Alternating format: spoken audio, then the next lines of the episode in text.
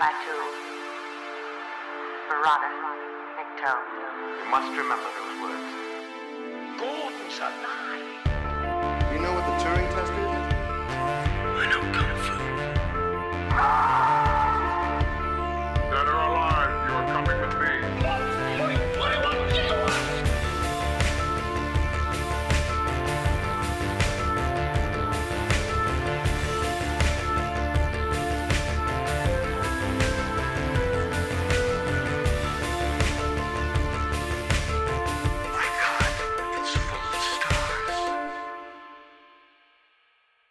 Ladies and gentlemen, welcome back to Stories Out of Time and Space. This is our second episode. So two episodes in. The first episode we went back to 1950s and we did Forbidden Planet, and we're jumping forward now to the 1970s, early 1970s, and we're actually moving away from American cinema, and we're going to be jumping in to Russian cinema. So this is one of Julian's uh, choices, and Julian, you, you're dropping us in it at the deep end with episode two. Um, we're talking about 1972's Solaris. Now, that name may ring a bell because there was a George Clooney remake in 2002. But uh, let's, yeah, we're going to be talking about the original Russian version. So let me just give you a, a quick synopsis. So, some decades ago, a planet was found that was covered in a huge viscous ocean. It was found that the ocean responded to people's presence. A space station was set up with around 80 scientists to study the ocean and the planet. Years passed and only three scientists remain, but communication between the space station has been reduced to zero. In response, psychologist Chris Kelvin is being sent to investigate and report on what is going on. What he finds will change him forever. Now, Julian, do you think that's a fair assessment of the plot? Yeah, I think that's that's a fair assessment of of the setup. Um, you know, I, I- I think that some things depend on what translation uh, you're working with. Um, yeah, and and part of the setup is that uh, Chris Calvin um, is trying to investigate this, and, and there's also been this weird uh, encounter on Solaris um, with uh, Burton, the pilot who goes searching for a missing pilot and sort of has this hallucination. Um, so, and and that was decades ago, right? So Mm. there is this kind of mystery, and the idea is that um, you know, okay, so we found an alien planet. There seems to be something there, but it's been decades, and Solaristics, you know, as they call the sort of study of this planet, um, basically hasn't advanced, hasn't produced anything. Um, so there's this kind of mystery. yeah, it's a it's a really interesting. I mean, it's, the film itself is um, it, it sort of drops sort of certain information on the way, doesn't it? So it, it does open with the it. Um, it's, I struggle. I should say, okay, let's let's let's clear a few things up from the beginning. So this is obviously the 1970. This is a Russian film. So I had the uh, an early English dub. I think I had the original dub. I got it off Amazon Prime, and so it's subtitled. So and there are bits of information that you don't realize are key to the plot until later that you sort of I had to make sure I'd read everything so I had to go back and so I watched this in a couple of sittings just to make sure I got everything I could because it's it's it's I think as you sort of alluded to before it's a it's a film about mood and an experience but again there's sort of like there's some quite dense information that's going to come at you um, throughout the film isn't there Um, yeah, I don't, I don't know. I mean, I, I do think. Well, when I suggested this film and, and going into this, I did warn you. Um, it is long. I mean, it, it, it's a Russian film from 1972. It is astoundingly influential. I'm sure we'll get into that, but um, yeah, it, it does feel long. It's slow. It's directed by Andrei Tarkovsky, based on a, a novel by Stanislaw Lem. Stanislaw Lem is renowned as a science fiction writer. In in some circles, he is as much of a name as Philip K. Dick, and uh, he was incredibly popular in Russia. He was a Polish author. Uh, Andrei Tarkovsky is a renowned uh, Russian director. He also directed Stalker, which he likes better, and is also based also sci-fi based on a Lem book. Um, I like this better personally, but um, you know, it is a Russian cinema, right? I mean, it is it is slow, and Andrei Tarkovsky is very known for these kind of slow, moody shots that are about sort of the composition of the scene uh, that let you kind of process what you're seeing. Um, eh, but again, you know, like look, 2001 has a lot of long shots Mm. where your mind sort of is allowed to contemplate the vastness of this expanse or uh, the ship sort of isolated against the black of space and ostensibly nothing's happening but your mind is sort of invited to think boy they are really surrounded by a void that is waiting to kill them you know um, Yeah. and i and i think in the same way this tries to create that Oh no, I agree. I, I actually think there are some scenes throughout that are actually incredibly successful at doing that. I think that you know there's, um, and, and I actually I was when I finished watching it, there were scenes early in the film that seemed to resonate more, um, which I found was like the, so the film opens with Chris. Um, he's on. oh, He's, he's, he's at his. I think is it his uncle's cabin, sort of house. Um, yeah i and, i, I think so i don't re- really remember Yeah, and he's meeting with Burton, who's this pilot who, um, some t- some decades before, had obviously worked on the space station and flown over uh, the surface of the planet and seen all these things. Sort of, he describes seeing a garden with, with trees and plants sort of form out of the ocean, and then a four meter tall representation of a child, um, which is is bizarre and sort of you know he's explaining this to almost like a government body. Mhm. Um, and he's, you're seeing this as a video. It's sort of shown as a sort of a, a black and white video. He's been explained it. Um, and- but you're obviously going around this house. But before that, like you know, when you first meet Chris Kelvin as a character, he's a very. I couldn't help thinking of him as dour. You Mhm. know, he's very sort of quiet. He's very sort of, and then when it rains, quite heavily on him, he just sort of sits in it and and, and sort of, like quite literally soaks it in. Um, and so it, do, it is very evocative of a mood. Um, and I think it's just it sort of sets the tone in that sort of thing. You know, they're, they're saying that you know Burton is is ridiculed, and you know I'm I'm just I'm just trying to set you up. I'm letting you know you are going to see some. You may see something weird, but this is what happened to me. And I don't know. It's just it's an interesting opening to a film. But Yeah. I, I think that um, I mean the, let me see the the first shot uh, is foliage, you know, away from uh, Calvin, and the camera sort of slowly pans over to Calvin's feet. Um, and there are lots of shots early on of sort of like reeds in the water. There's lots of water shots. There, there's lots of nature and wet nature. Um, and I think that that that early business. I mean, I think it's about thirty to forty minutes. The the first thirty or forty minutes takes place on Earth prior to Calvin going to the Solaris station. Mhm. Um, and I think that is the slowest portion. I think that Mhm. basically once he's on uh, the Solaris station, I completely love the movie. Um, I think that that early bit, there's stuff that I like, and I actually found it was not as slow as I remembered. Um, there's a very famous uh, scene where Burton is driving away, and the the camera follows him in his car, and there's you know it's maybe like four minutes or something of footage of him Yeah, it's- driving through this kind of concrete uh, it's seven and a half. It's seven and a half minutes. Well, I remembered it as I, I warned you. Like, there's like a Yeah. 15 minute uh, driving scene, Yeah.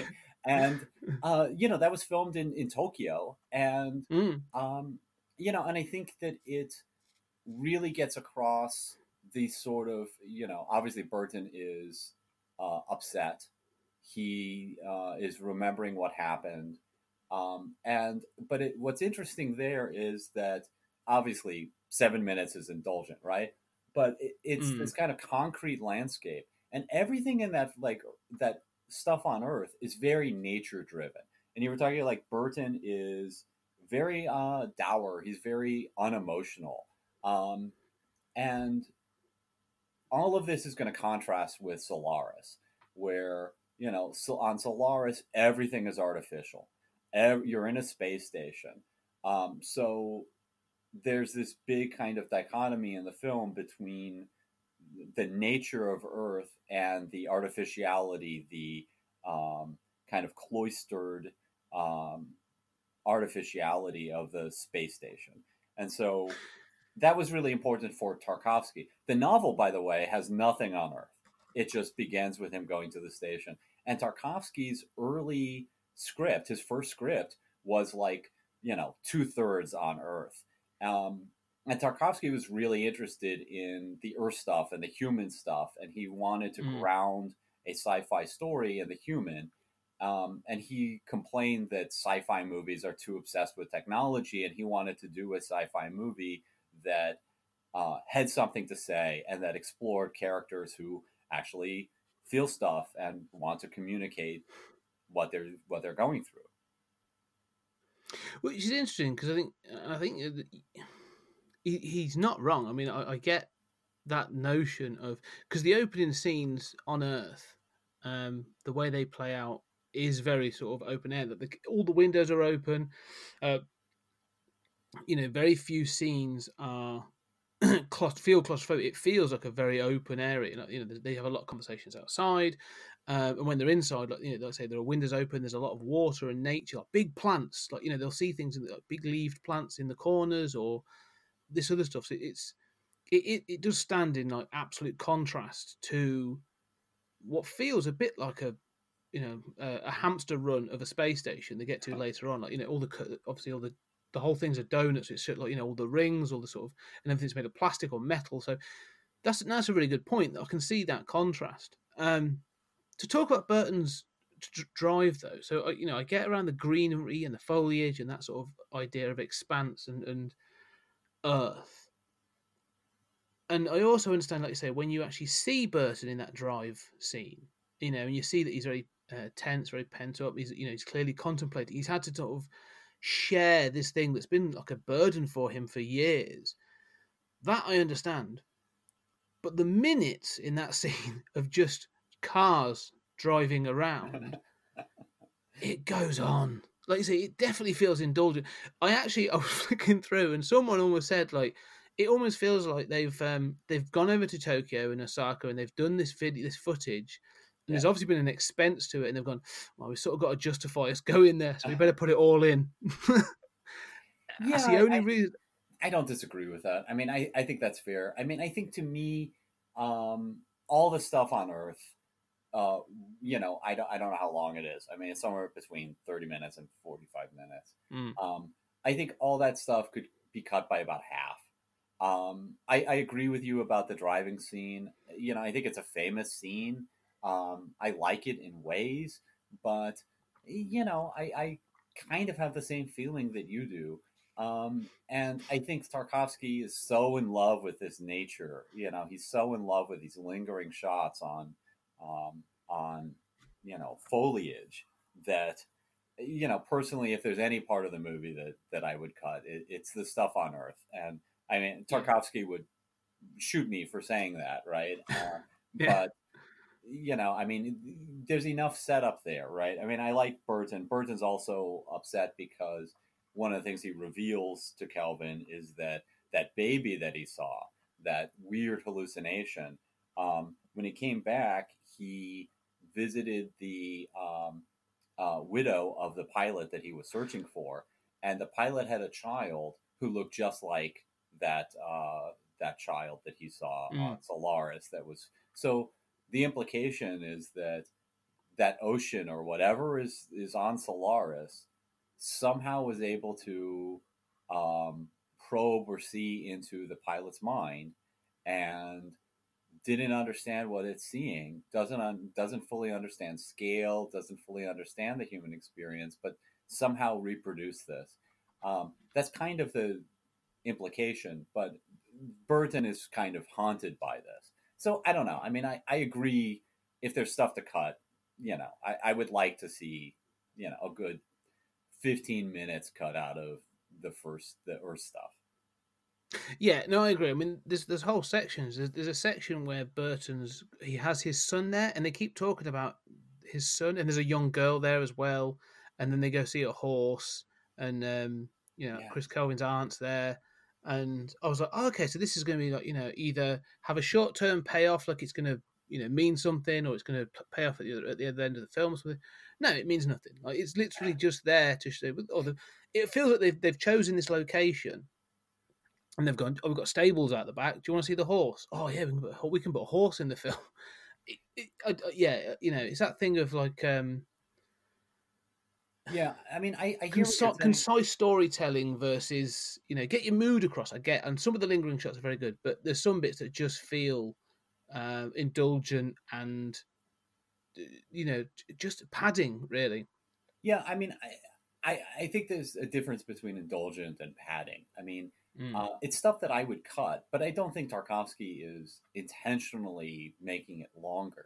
Um, he did have a remit to, uh, you know, when the Russian state approved a movie, they would apparently approve a runtime along with it. So they approved this runtime. Um, so you know, you did not have the freedom to, you know, deviate from that. Uh, and in fact, he had to get past Russian censors. Um, Mm. and, and struggled with them. Um, so I, I don't know. I mean, I, I think there definitely, I definitely do think uh, at times, wow, there are a lot of horses, you know. yeah, But but I do think um, so. The horse, like the horse, is a non-human intelligence, right? That we're used to. That's an Earth other. The ocean on Solaris is an alien other. Um, and the horse we have sort of conquered, sort of mastered, sort of tamed. Uh, we live in a kind of unity with it. Um, there's this whole thing throughout the movie about reason and the limits of reason, the limits of human civilization. And you know, with the horse, it seems part of this bucolic scene. It's all it's all nice, but the, the point seems to be to me that here's this this other non-human intelligence that we can understand and we have the confidence of those encounters to think that we can understand anything right i mean through Mm. reason and and science and civilization we have you know basically tamed the horse and you know live in this uh, comfortable way uh, and none of that is possible on solaris solaris defies civilization. It defies um, every, not just the natural order of that landscape in the beginning, but also uh, human notions about what life is, about what we're capable of as a species. So, I mean, I guess that would be, I'm going all highfalutin, but I mean, there is enough of that that I want the nature stuff in there. I want the horse in there. I agree. You could trim it. Yeah. Okay. No, I can see what you mean because again, I- understand. You know, like you said, that I think the um, you know, like I said when I when I when I finished the film, that op- I went back and had a look at that opening shot, and the foliage is it's actually sort of under a river. So there's Mhm. obviously like flowing water, and then there's sort of the foliage underneath it, and as you say, sort of it pans up. And obviously, by the by the end of the film, you've learned that like water is so, or at least liquid, I suppose, is so you know uh, intrinsic to this film. It's such a part of it. So that sort of film of sort of like water and life in that opening shot, it tells you everything. It's you know, so it's sort of there. It's sort of what he's trying to get to. Um, so I understand the need for that nature, uh, and especially as well for the for the for the ending. It's sort of you know you need to have seen this cabin and and understood sort of uh, Chris Kelvin's sort of connection with it. Um, but you're right. Yeah, I, I I agree that this this this could be trimmed somewhat um, to be a little more concise.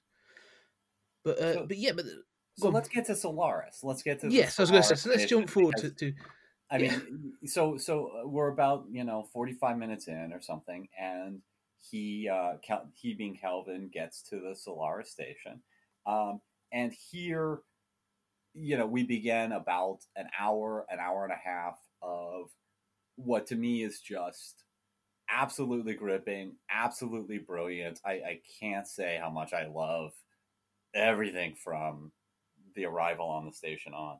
Um, now, you know, there are three people on the station instead of 80, right? Obviously, the station's fallen on hard times. Um, and I love that no one greets him. You know, it's like so surreal. Like I'm on the station, no one greets him, and he's just wandering around the station. It's dilapidated, um, and he very quickly finds out. I mean, he, he passes a computer terminal that's sparking, and he Yeah. just disconnects. it. It's like nobody cares that the equipment That- is sparking. I'm just going to focus on that, but yeah, because this was the thing that sort of struck me. That sort of, no, I agree. Actually, this is where the film picks up, and I actually did. There was some, there was a lot I enjoy in this sort of, uh, not the second half because the film actually has two parts. Right. But from the moment he gets onto Solaris, it does get a lot more interesting. But there's that moment, like I say, he's walking past a sparking, um, like yeah, like computer unit or something, and he just pulls the wires out, and I'm thinking, you're in deep space. Stop messing with stuff. You don't. You're not. An astro, you know. You're not an astrophysicist. You don't know what it does. Leave it alone. Like, I, yeah, if I stepped on top, I, I don't get in cars. You know, if they look a little bit shaky or iffy, I'm not going to get stay around on a space station if it looks and that it's a mess. I'm, I would definitely be a bit like, mm, I'm not sure that this is the right. You know, is it should this really be still doing the job? But it's a Yeah, good I mean, I- It holds a good. Uh, uh, it's a good intro to the to the location. Yeah, absolutely. And and I'm I'm not bothered by that that computer bit. I mean, I you know, I think the idea, you know, he sort of like looks at it like, you know, what the hell is this? And just Mm. sort of, you know, pulls a wire to disconnect it. Um, you know, it's not really clear what that computer does. Um, and, and, and Kelvin seems to be at this point the the sort of rational man of action. Um, you know, who's just like, oh, you know, this is sparking like these incompetents haven't dealt, dealt with this. I'll, I'll, you know, pull it out. Um, but I mean, it really does set the mood of, um, you know, of this dilapidated spa- station, which is exactly the opposite of 2001. Is Mm. exactly the opposite of Forbidden Planet. It's the opposite of everything we've ever gotten in, you know, mainstream sci-fi by 72. That you know, which, which is all super clean, super optimistic about the future. Um, and I, I wanted to say that, you know, uh, Star Wars, which we're going to be talking about next episode, gets a lot of credit for sort of inventing the or codifying the idea, the used future idea, right? The idea that these spaceships are going to look lived in, right? It's Mm. going to look like that TIE fighter has flown around. Yeah. Uh, you know, Lucas didn't invent that. Solaris does that, you know, to the max. Um, and I think that, you know, when we talk about Alien, you know, like Alien has, uh, gets a lot of credit for that used future thing. I think Solaris does a better job than either of those movies. I love this dilapidated space station, which is, uh, again, as you say, like, is a donut and it's brilliant design. You think about how these, you know, Russians built this. Uh, and got it on film, and it sort of rivals 2001. Uh, yeah, I think the design in this is I, I really do like um like I say from the moment he arrives and they've got that sort of like I don't know, it's almost like a docking station, like a pod bay, you know, he, he's in there and he, he walks through it all. And it does, it does feel like um this is something that whoever kicked it off, or you know, you, you- you're sort of assuming, I'd assume it's like the Russian government or whatever um, they've got, is has almost forgotten about this. It's almost become a burden to them. It's almost like, oh, you know, go to figure out what the hell's going on so we can shut this thing down. It's well past its prime, and I love the fact that um, the three scientists that remain on there, like you say, they aren't there to keep it clean. It is just like, you know, they're there 'cause they're s- when you find them, they are so obsessed with their re- or the, the the lifeguard, their research or whatever. That yeah, that their environment and uh, living conditions are, are really secondary to them, you know, to everything else, and it shows. Like you know, there's there's the corridors are filled with technology and, and sort of uh, litter, and um, when you see sort of the uh, it's one of the scientists snout when you see his sort of um, uh, living quarters and stuff. Again, they're sort of so dishevelled and everything. It's it's it's. I, I really liked it, and again, I said, yeah, that that bit I was really into because oh, okay, this is this is where it's gonna it's gonna kick up again. I actually quite enjoyed as he walked around that that um around all those living quarters and stuff. Yeah, it's so surreal just seeing him wander through the station. Yeah. Um, and and I think that uh, yeah, I mean it, the station's fallen on hard times, but uh, you know also um, you know those three scientists who remain have been affected by what's happening, right? And you know, as he finds, uh, uh, as he encounters those three scientists, um, you know, again, it's it's so you know fascinating. The uh, both Snout and Sartorius seem um, totally uninterested in him. you know, Yeah. like you know, it's a visitor to the space, and they're like, you know, look, we're crazy, right? I mean, we have Yeah. we have things we're dealing with. You don't know what's happening here. We know what's happening here. We're used to it. Uh, you're gonna figure it out, you know. And they, they sort of warn him, but they seem so disinterested. It's so surprising. And uh, very quickly, he finds uh, uh, Jabar- Jabarian, who is the one on the station who he knows, has killed himself. Yes. Uh, so, Yeah. and, and left a video for him. So, I mean, again, he arrives at the space station with three people instead of 80. It's all disheveled. The guy who he knows has killed himself, and the other two are totally uninterested in him.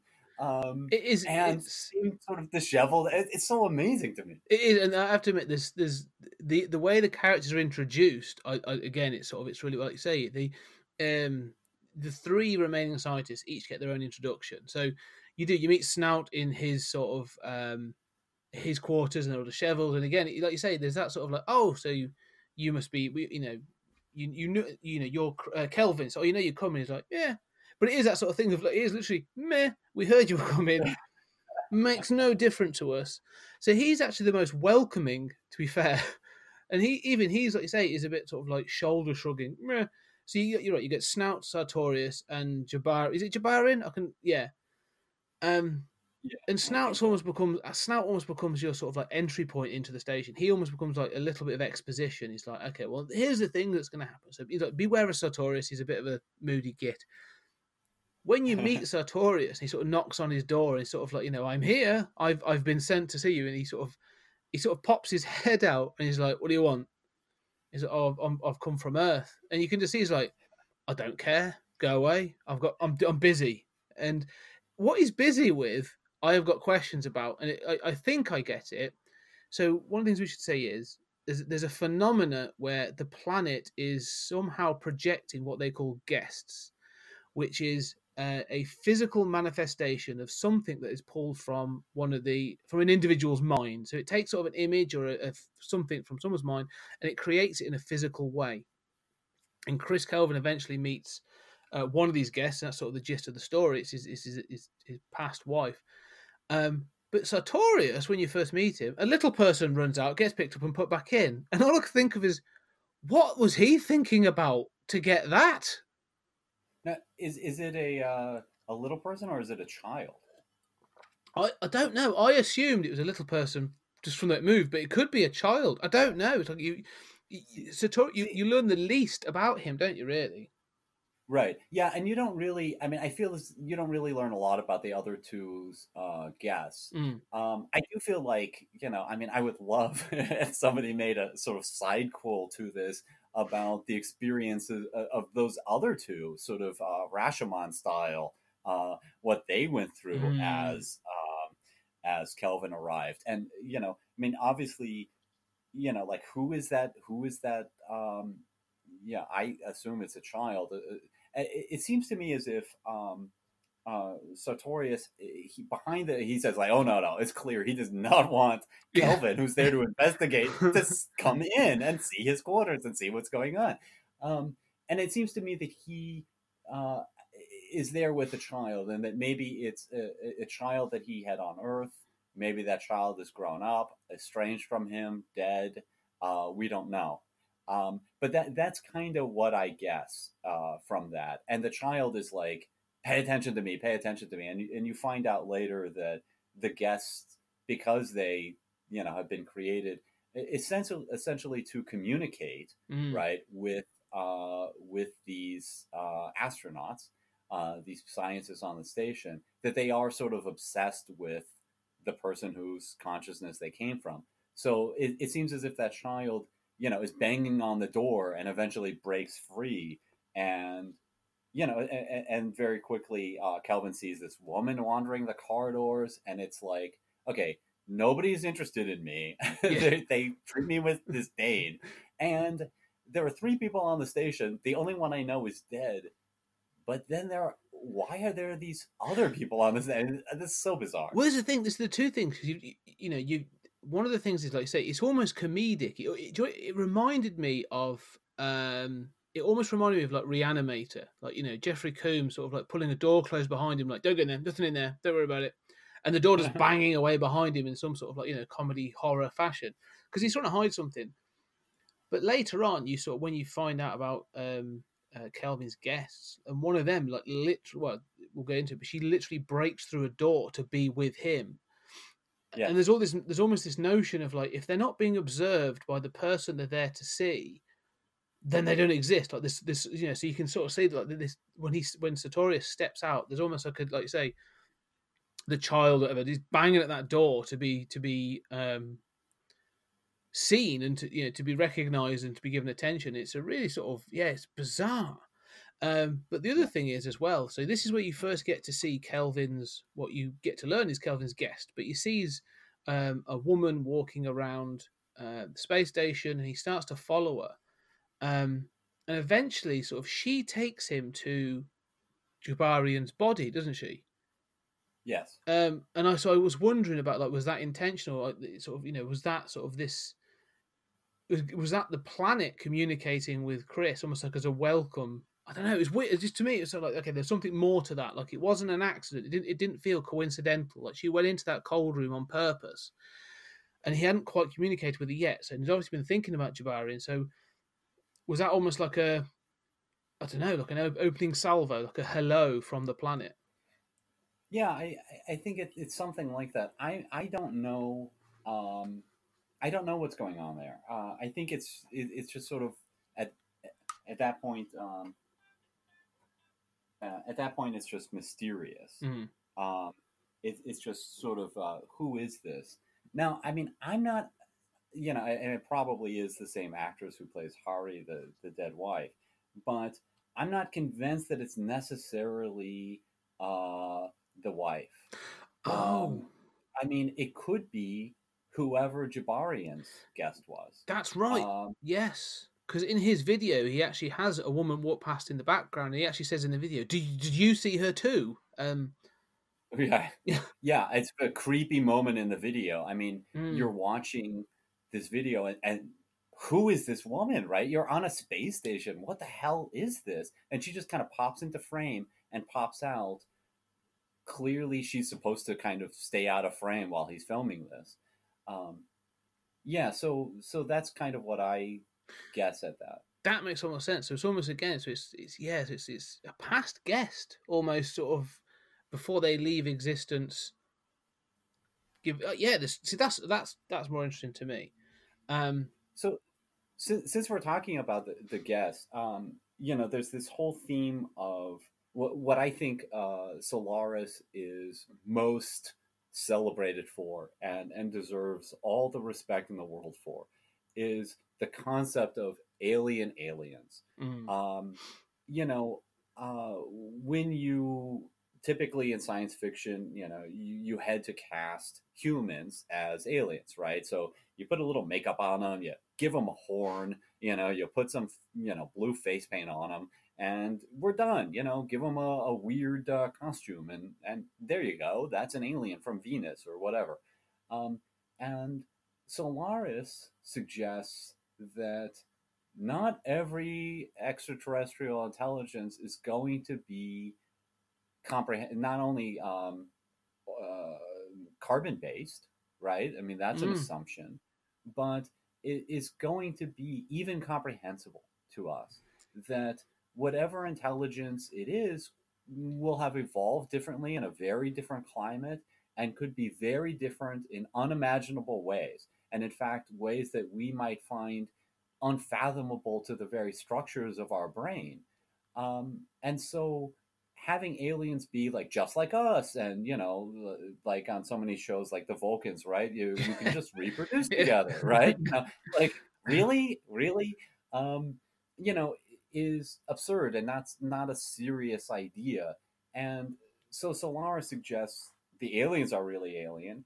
And and with that also suggests the limits of science the mm. limits of reason uh, the limits of what we can do. And so I think that even in the response by the other people on the station to Kelvin, um, part of their whole like non-plus thing is like Kelvin's coming there with you know it's almost like the you know the Crusader states, right? Where like somebody from Europe would get there and say like you know all right we're here to fight the infidel Yeah. and you know the people there are like yeah the, the infidel is my neighbor and you know we have lived side by side for 30 years and you know you're gonna get it eventually just don't kill anyone in the meantime um, you know there's this kind of like kelvin is coming in with that that rational certainty and he's such a certain man he seems so confident and the other guys are like look you don't get it we have been face to face with the fact that we are not capable of figuring out the universe.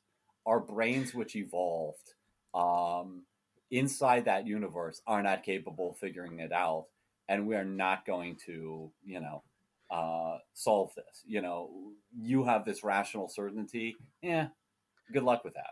No, that, I have to say that was one of the ideas in this film that I've I've I latched onto and I really enjoyed was the fact that this alien um, entity is, is it's literally they refer it's an ocean. It's a it's a vast body of liquid, and they they let you know look it's got a cerebral um, ability. Like it's a thinking organism, and it's able to replicate and it's trying to communicate, but it's so it's so alien that yeah, we're not able to process its motivations, its form of communication, its existence, and we keep even in this film, like you say, there's an element of they try to apply again that sort of human logic to it. Of, you know, you know, what what what is it you want? What's it? What what we're trying to do to it?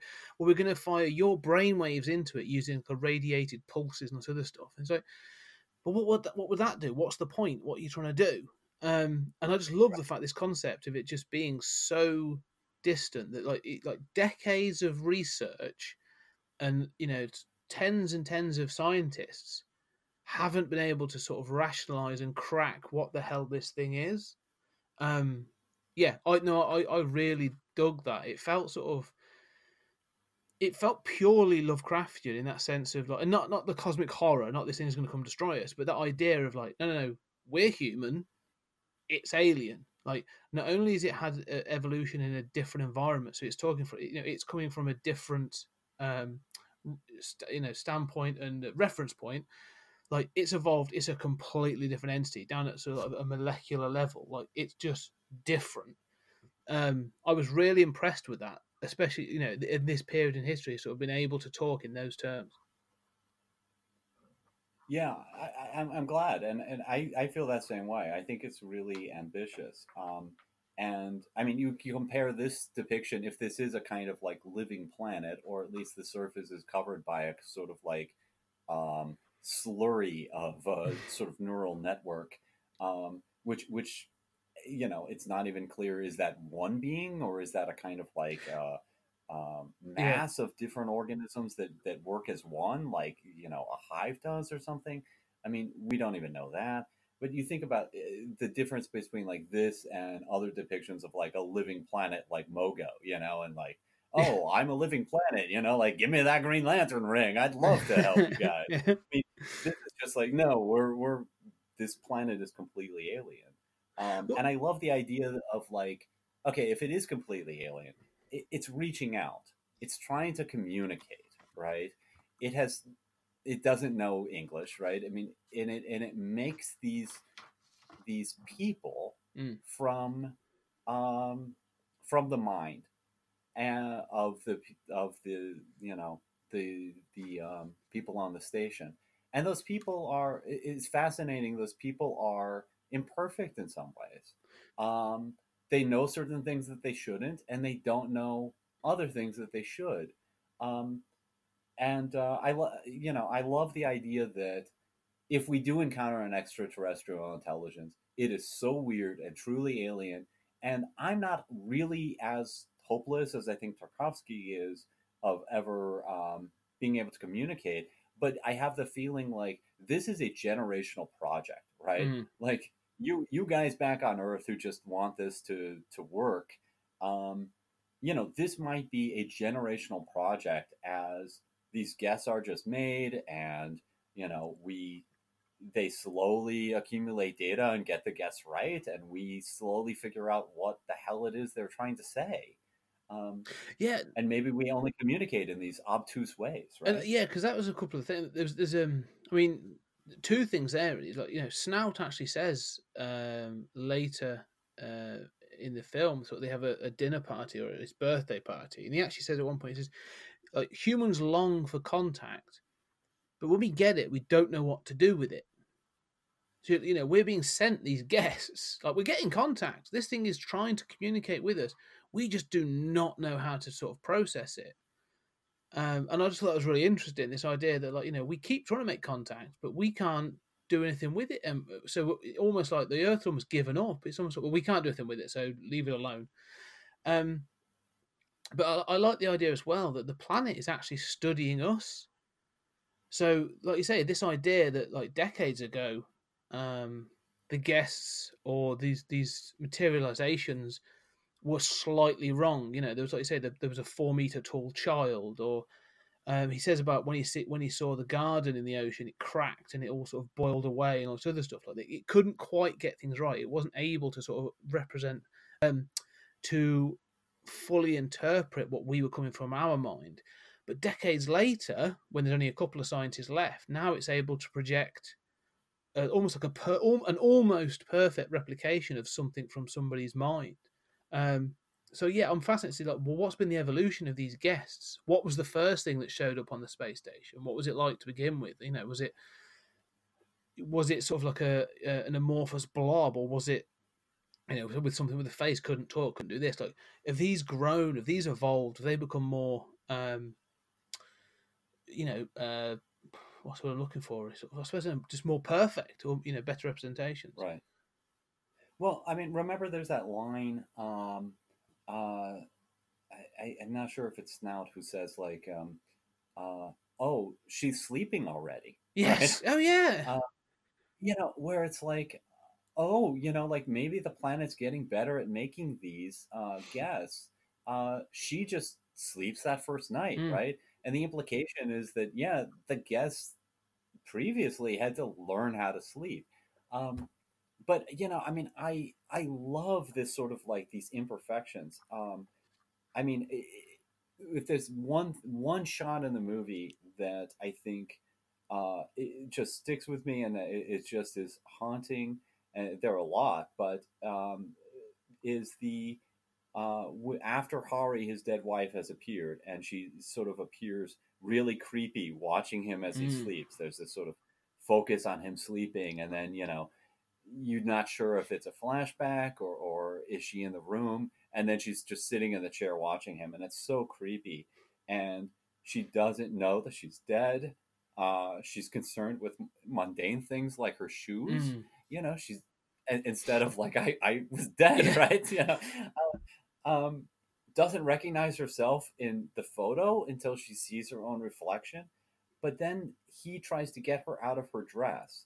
Uh, and he takes the ties out and when he removes the the, the thread right It's, the, the it's tie, solid. there's it's solid. Yeah. there's no slit between the two rings of holes. That stays with me. That haunts me. Like you know the aliens get you know the the alien right? The, i mean even using that term is uncertain. The, this planet this consciousness has pulled these ties Mm. can reproduce them from from memory but doesn't understand the point of them right Yes. are they decoration or or what And that's so fascinating my god Well, because there's two things. And there's there's two things about that as well that I really like. Because I say because she every time she materializes, because he will get on to what happens to the first guest uh, materialization of of, of Hari. Um, she she appears with a shawl, like a like a knitted shawl thing, and then when the second one appears, she comes with the same shawl. So it's obviously you know it's this thing of like it replicates that, but the first one hasn't gone. And so it shows it sort of zooms in on a shot, doesn't it? Of like the two of them being draped over a chair, and it sort of to show that this is obviously a second one. It's a rematerialization. So again, it's that thing of the planet is constantly trying. It's sort of picking out bits of thought and going to go. That's clearly important, and this and that, um, which is which is fascinating. But I also I, I, I love that that's that shawl shot, Yes. right i mean over the chair. But I mean, you didn't mention that the, the reason why that we need a second is because you know uh, Kelvin sort of like freaks out and kills Yes, that's- his his wife. That's my. That's what I thought. That was what I was going to say. It's it's almost comedic to me now. Like when I'm watching it, and he says, "Okay, we'll get in this spacesuit. You know, here you go," and he takes her out to the pod, which I assume he arrived in. And he's like, "Okay, get are you comfy. Get. I'm going to close the door. There you go." And then he jettons her into space, and I was, I was Uh-huh. like, "Wow!" Like, is it, it, it's a, such a sort of uh, um. Of sort of just a reaction, like a knee jerk reaction. He's like, "Don't know what this is, don't like it, get rid of it." But I was, I was like, I, Well- I didn't know what to do with that when I first watched it. I was like, that's a really weird reaction. No, I think so too. I mean, you know, there is a part of me that sort of watches that and thinks like, wow, like I got my dead wife back, who I obviously love, um, and my first reaction is like, kill Yeah, her, yeah. you know. No But- wonder she poisoned but I herself. think that- Yeah, I mean, upon reflection, I mean, I think that he is just in such a state of Mm. shock. It- It's clear that he isn't thinking that he, that he loves her so much. Once she comes back, he's like, okay, I can't kill her. Um, you know, it doesn't work that way. Um, but it seems very impulsive. It seems just like this is a horror. Mm. This is not right. Um, and she's fascinating. I mean, she's my God. You know, the the sort of the part one ends with her looking at him, and she says, "Why do you keep looking at me like that?" You know, and you think, my God, because because you're dead, Yeah. right? I mean, Yeah. how do you say it? I mean, it's so creepy and so fascinating, and, and so so much of a sort of like encounter with something you can't understand in space. The the mind staring at itself in the mirror and reeling in horror. Well, the thing as well that to realize is not only is it his dead wife, it's she's actually materialized in the clothes she was wearing when she died. Um, Yes. So you know, there's a there's like a there's a rip in the sleeve of her dress that's not a dress for a while. Like she sort of they don't talk about it for a while until he explains like how she killed herself, and she actually injected herself with Mhm. poison. And she'd obviously torn it, and she says, and he says like all that was left was inj- was like a a, a, put, you know, like a pock mark on her arm, and she says, "Oh, like this," and you realise that yeah, the reason he's so freaked out is like like she's literally materialized as he last saw her when she died. So it's no wonder that, that reaction was so aggressively sort of like you know just get, get the get out of it. I can't I can't deal with this. Um, which again sort of like you know makes it more interesting in the sense of like the the planet hasn't gone and gone. Oh, here's your best memory. Like she hasn't turned up in a wedding dress or you know, here's something that you wore on your favorite when you went out for a date or your favorite meal or a beach or wherever. Like your memory, your last burning memory of this person is the moment you found her dead, which is horrific. Yeah, absolutely. And uh, the other thing that I find fascinating is that the planet has reproduced her with all of her failings, right? Mm. I mean, this is not like I, I, I mean, I always imagine like later, uh, or, or I guess it was earlier, you know, Star Trek episodes where you know, like, oh, you know, the alien makes uh, women appear, and you know, of course, of course, Kirk has sex with all of them, but um, you know, the aliens are like, I can grant your wishes. You know, look at these these women. Um, you know, uh, you know, I could bring your dead wife back. You know, uh, you know, a shape changer or whatever. Here, the the dead wife comes back, and she has all the psychological flaws that the wife has. Yeah. So, you know, what's initially well, initially he he kills her, um, and then in horror, and then when she comes back, uh, I I love that you know Snaut says uh, after he finds out he killed her, he, Snaut's just like oh well you know he totally nonplussed by that either, and he's just like well next time yeah. you know just get out of the uh, room before the rocket takes off so you're not Yeah. injured you know? Uh, just be cooler as you're killing the next one you know? Like, like i've been through this man. Um, but i love that you know hari has she comes back and you know ultimately that second version commits suicide too in a different way and it's frustrating and you know there's this kind of like haunting idea of um, you know somebody who keeps killing themselves is is a depressed suicidal damaged person who keeps killing themselves and can't die and keeps coming. Well, that's back. the thing that really struck Um, me. Yeah, is that like there's one moment where you know he he comes out onto the corridor to speak to snow and um, much like when we first met Sartorius, and the child beat on the door and he was let out. Like um, it, uh, Kelvin is speaking to to Snaut, she p- pounds on the door and eventually breaks through it. In doing so, she actually is injured. Like you know, her arms are all cut and her hands are all cut. Um, and the, the weird thing with this film is like you know when she, when they tend to the wounds, the wounds wash off. So it's like you know, like you say, she's she, she she's human. She looks human. She bleeds, but she again, she's not quite perfect. Like you know, the wounds just sort of wash off. They're not. They are literally skin deep. You know. Um, and then when she tries to commit suicide later on, she drinks liquid oxygen. And so when you see her first, like you know, she's frozen, she's cleated, and it brings her back, and she's choking and coughing, and like she's really struggling, and it's it's horrific. Like she's and she's saying she's literally sort of saying like, what? Why can't I do this? Like I'm trying, you know, I can't. Why can't I process this? Um, and you can see he doesn't know what to do with it either because it's so hard to sort of try and comfort someone that you're not entirely sure is human, but he's clearly going through an emotional reaction to having tried to remove themselves from existence. It's it's yeah. I have to admit that Yeah, and quite also- hard watching. Yeah, and also, I mean, the pain that I mean the that she seems to be going through as she's brought back. I mean, her body isn't, you know, like you snap your fingers and you know it's back to pristine condition. It's sort of repairing itself, and this those spasms are so horrific. Um, I mean, okay, so the the actress who played Hari just steals the show. Mm. I mean, everybody has Russian names. I'm not going to butcher them, but uh, she steals the show.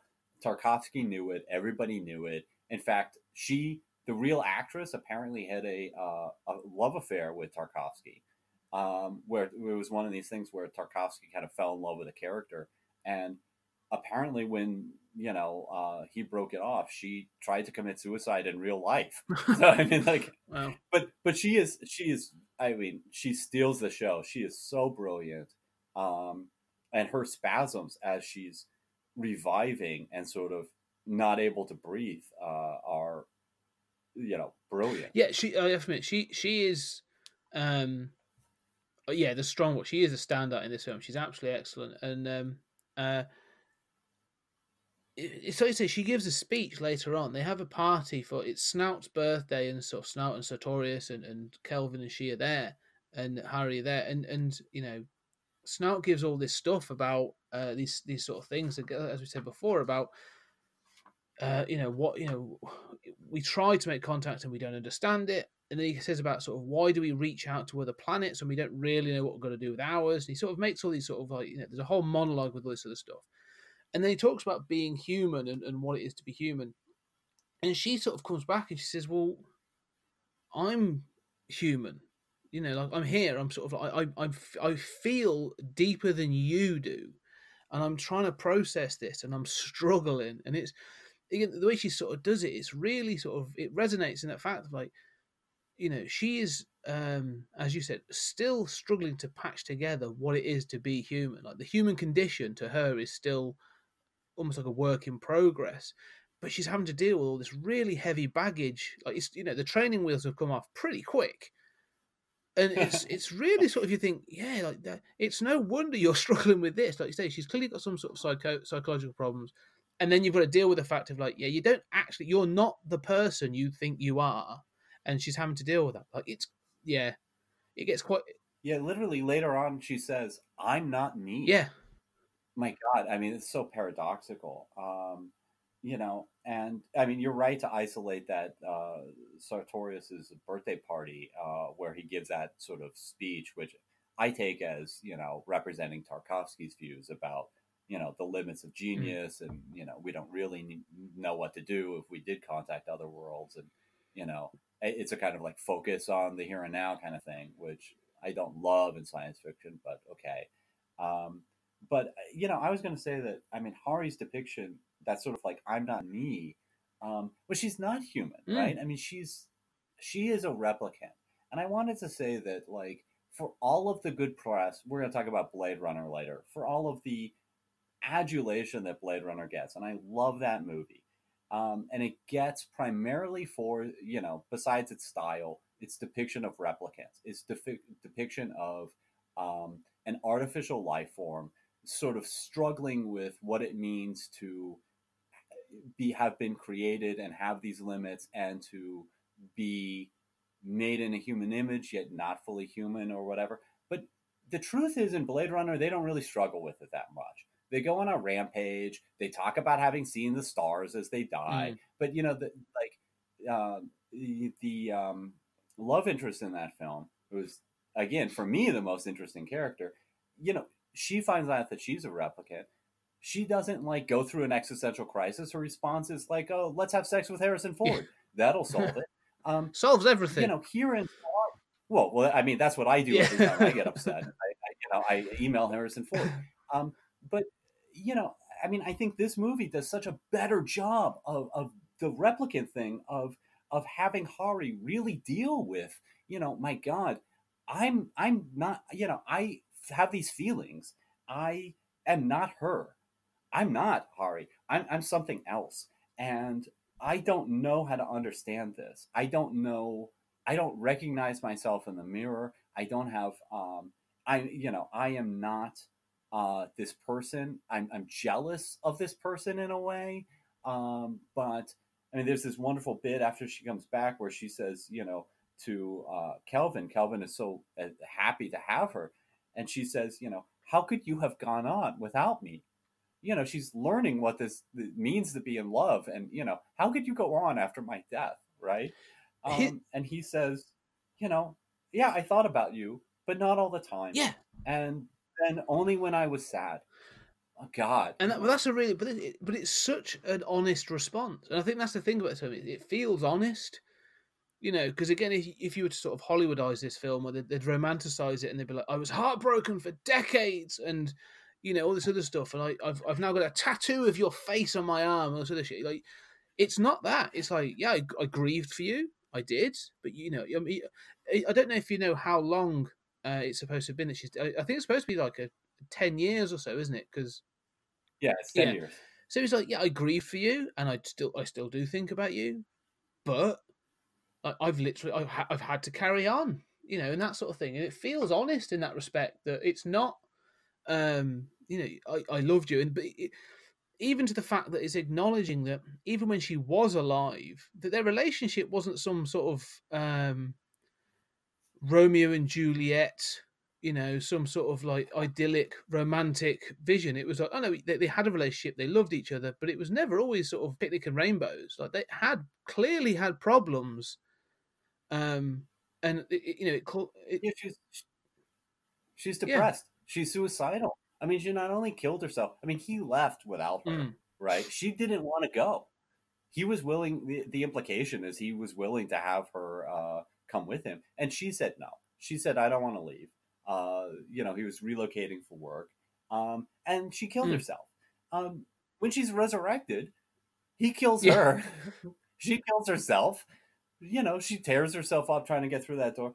And you know it becomes like by before uh, she disappears um, you know she's destroyed off screen um, before that happens like in the uh, birthday uh, party scene i kind of get the feeling like she's not just his um, imagination anymore. I mean she is standing up for herself she's defending herself um, she's kind of come into her own. And i love that you know like you said i mean there's no hollywood cliched love story um, and in fact there's that there's that great line at the at the uh, during that birthday party at the end where uh, I think it's Artoria says, "Don't turn a turn a scientific problem into a common love Yes. story." yeah, um, but you know, at the end, when when um, Kelvin finds out that uh, the other scientists have um, conspired to kill her, um, his reaction is he loves her. I mean, he, he would keep her alive if he could, but his reaction is uh, to say, "No, I don't want her back. Um, I don't. Uh, yeah, don't worry about it. I mean, it's better off. I don't want her back." again, I mean, that's shocking. Yeah, but again, it's that thing, isn't it? Uh, It's honest. You know, it's that thing of like, you know, again, the Hollywood thing would be like, no, I've got to sacrifice myself and I'm going to travel into it- almost that sort of um, Dante's Inferno thing. I'm going to travel through hell to bring back the one I love, sort of thing. In, in this, he's like, no, no, I've gone through that pain. I've dealt, I've dealt with that. Like, I've got to carry on. It's, it's, it's easier. I'm going to be honest. It's easier for her not to come back. Um, and I, I, I, Yeah, and it was a, a messed up relationship, right? it's I mean, honest. it's yeah. clear. It's, and, right. I mean, look at how many relationships are like that, right? I mean, she killed herself. and that's the thing. It's a self-destructive. It's a, it's a destructive relationship, and it's not. It's not a. You know, you say it's not a, a Romeo and Juliet story. Or that's probably a bad example, to be fair, but it's not a clear-cut. You know, love story. This isn't going to end in in you know uh, a happy ending. It's not supposed to, um, and they almost have to be taken apart, separated for at least one of them to carry on. Um, because I do like this idea that sort of like you say, at one point when when um, Chris Kelvin has his sort of like a bit of a not so much a breakdown, I suppose, but he has his moment at the end where he has a bit of a sort of you know a bit of a break, and he says something actually which really sort of struck me was this idea of philosophy, and he says, he says you know you look at philosophy and you look at all these great things and you know this idea of the, looking at the, the nature of being and existence and all this ex- existential stuff. He says he says really you know a happy person doesn't look at that because you're happy. Like that for you at that moment that is the nature of being. That is the nature of existence to be happy to be content to be he says you only look at these greater questions when you are sad and when you are you know depressed or and he was like so it's that thing again of sort of like if i'm asking these questions really then i'm clearly not happy. So i've got to do something about it. And it but it struck me that that point of really philosophy is is you know an existential questioning is you wouldn't ask those questions if you were happy um Yeah, and again, it, it kind of gets back to the the beginning with nature and you know the horse. I mean, presumably that horse does not ask those questions, right? Uh, presumably that horse is as content as anyone else, and and and certainly in uh, the modern Western world, uh, we sit around and ask these Mhm. questions, and we watch movies like Solaris and Blade Runner, and you know, and and make podcasts about what's going on in them and what's the meaning of life, and you know, uh, and art, and uh, you know, uh, one may well guess that that horse is happier Yeah. than that you know agonizing individual. Certainly happier than Berton as he's in the back of a car being driven through a concrete landscape, remembering this horror that happened all these years ago. Um, and again, maybe this is like the limits of knowledge, the limits of science. Um, what are we doing all of this for? yeah well that's one of the questions that sort of i, I found was really interesting um i'm going to quickly check the notes it was this it was this idea of of you know why? There you go studying the planet and i've just put i've just put is the search for knowledge enough or does it need a point?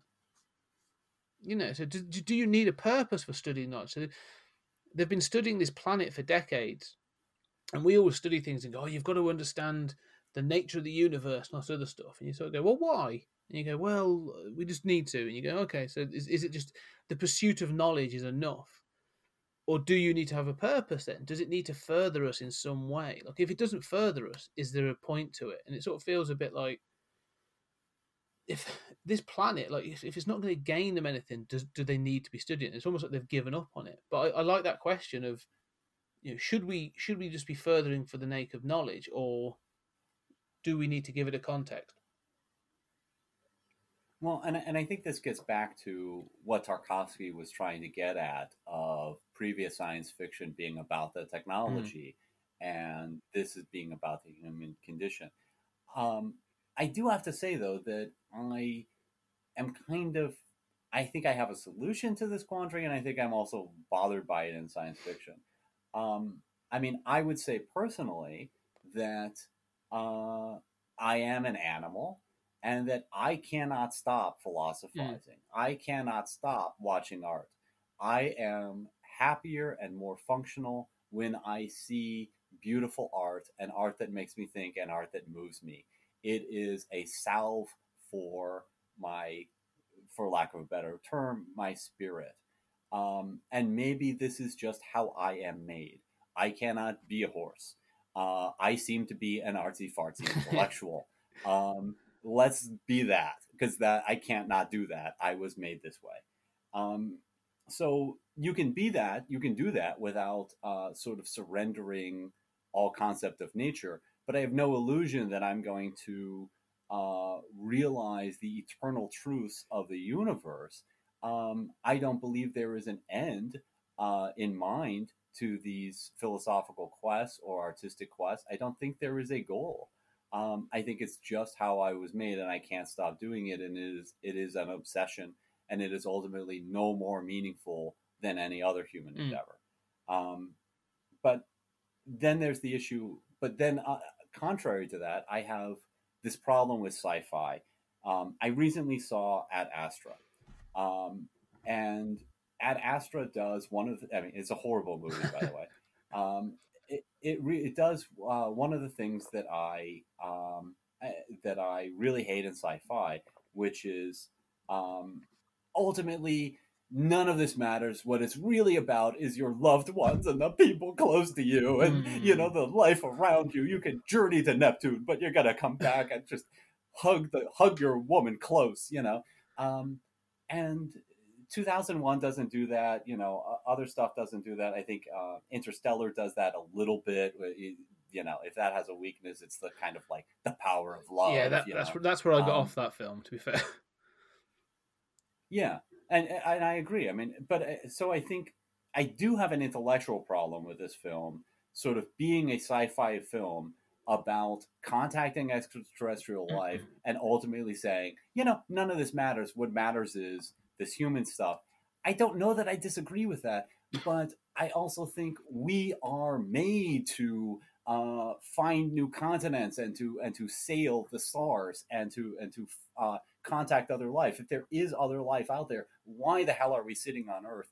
We should be contacting it. I mean, to me, even if it takes generations to figure out what the hell it is and how we can communicate, to me, science fiction is a, a, a calling and is uh, pointing toward a direction for the species. It's not simply um, a uh, metaphor for our limits, and and I can accept that, but I, I do have a problem with it.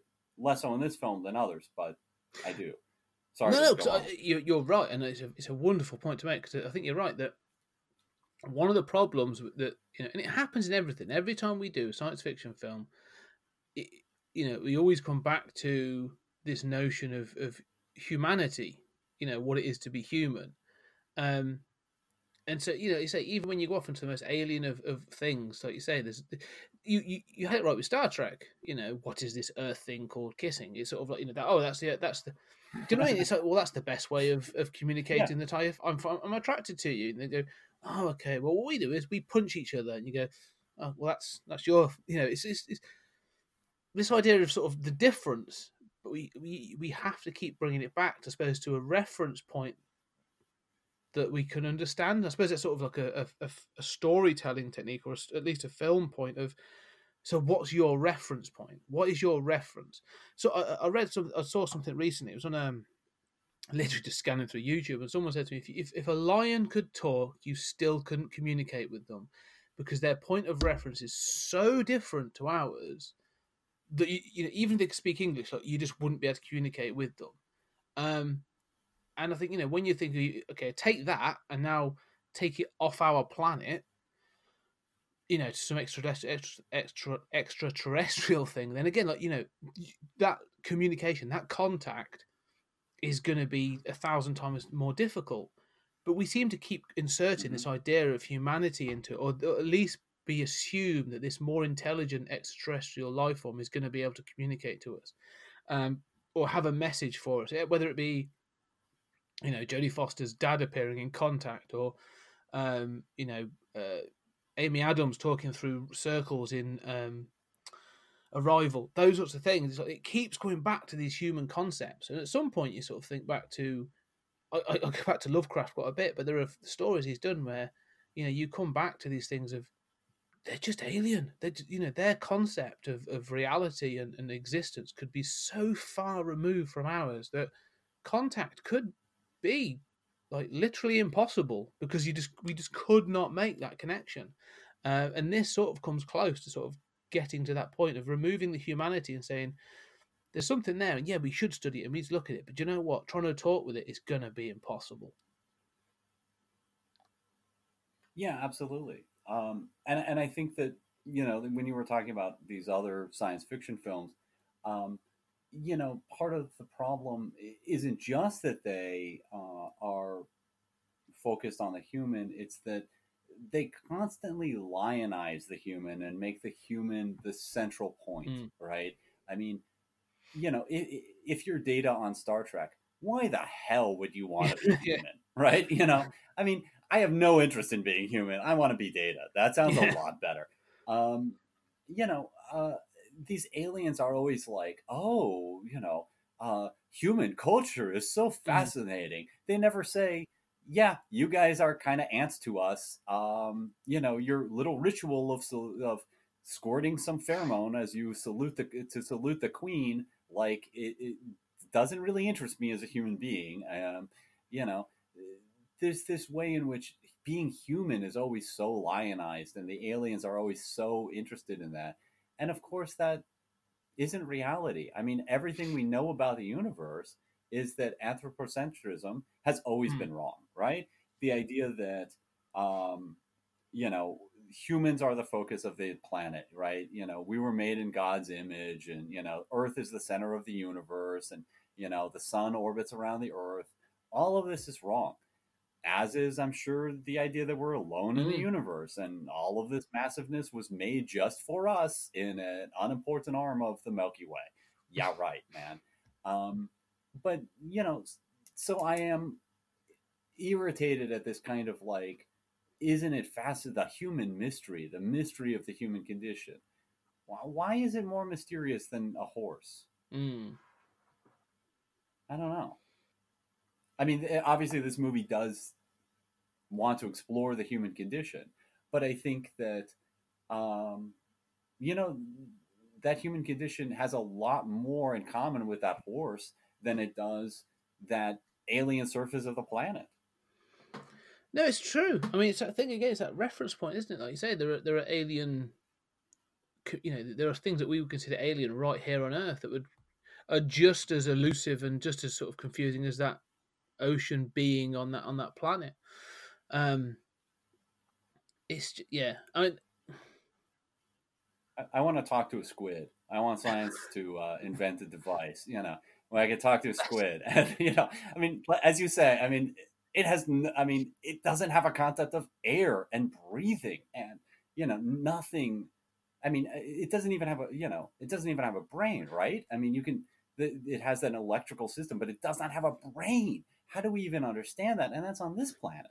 Obviously, there's no brain on, uh, on uh, goo swirling in the ocean. no, they, they call it a cerebral substance, don't they? So it's clearly like a massive cortex or some sort. Yeah, it's, it's, it's so alien that that's and that's what's so fantastic about it. Um, it is. It's, it's Okay, so so you want to talk about the ending? yes, I do want to talk about the ending. Um, so the ending is, is two- two parts. So as you said, sort of like so Hari is removed from the picture. Now I wasn't clear. Does she kill herself eventually, destroy herself, or is she destroyed? Well, both. She she re- has requested. Basically, Kelvin gets Yes. sick, right? And he seems to have this hallucination of multiple Haris, and there's a dog on the station, and it's that seems to be a hallucination. Um, Is that his mother, by the way? I assume that was his up- mother, like some sort of hark. that- yeah, Yeah. I think so. It's never made Um, completely clear. Yeah, and so so when he comes to and he's sort of come out of this sort of fever, um, he's told, uh, yeah, Hari's dead, and she requested that the other scientists use this thing that they've been talking about that will block block neutrino disrupt Mm. neutrinos, and the these uh, guests are made of neutrinos instead of uh, um, our usual atoms, uh, our usual um, uh, protons and electrons. So uh, it's sort of like, I mean, I imagine if they had the budget to film it, it would be like Doctor Manhattan, Yes, right? being like she she goes into this thing and they take her apart physically. Is yeah, that you sort of that was what I thought. Uh, yeah, I wasn't sure. Like when they explained it, I was like, oh, okay, that's what I thought it was, but I wasn't quite sure. But yeah, that, now you've cleared it up for me. Okay, so so yeah, so she's gone. She's out of the picture. Yeah, and then and then so, as far as I'm aware, he basically goes. So then it sort of cuts to him walking the garden, and you see the, um, you know, walking by the wall. And you see the cabin, and he walks up to the cabin. It's the long shots are back, the water's, you know, the, the foliage in the water's back, and he goes through, and the house is leaking. Um, and he sees his uncle, and his uncle gets wet, and they, they sort of communicate. And then you see that this is on the planet. That right? Yes. Yeah. Okay. So so let's let's back up. Okay. So I mean, I know this this is an ambiguous ending. I mean, people people struggle with it. I've struggled with it. Um, okay. So so just to back up, as after you know Hari has been killed, right, or the duplicate 2 Mhm. or three of Hari has been has been killed finally. Um, a few things have happened, right? This projecting of these the encephalogram to the oceans has caused another shift in the planet's attempt to communicate. And and one thing is that uh, two things are happening. One is it's no longer resurrecting the guests when they die. So the guests can just be killed, and it's not trying to communicate in that way Right. anymore, right? Okay, interesting, right? It's like a puzzle. Put it together. Then the second thing is it's building islands on the surface of the planet. Islands are forming on the surface of the. There's never been Mm. land, right, on the that we know of on the surface, but these islands are forming. Presumably, this consciousness is creating them. And then the last, and then the last time we see the station, uh, Kelvin is kind of debating whether or not to Mm. go home, right? Like the mission's over. He's totally Yeah. uninterested in like his original mission, right? But it's just like, should I stay here? Should I go home? Does that what does that mean? What should I do?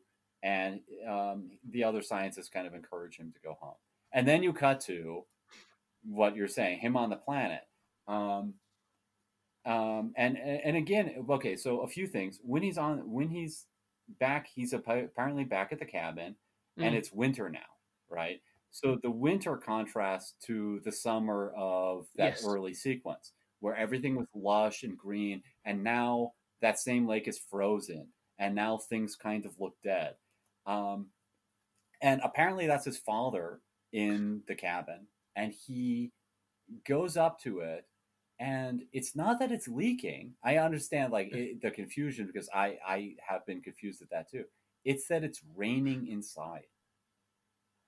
Um it's raining inside the house um, so again, it's one of those sort of it's one of no those rain outside. imperfections that the uh, um, the planet hasn't Yes. quite grasped how sort of meteor meteorology works.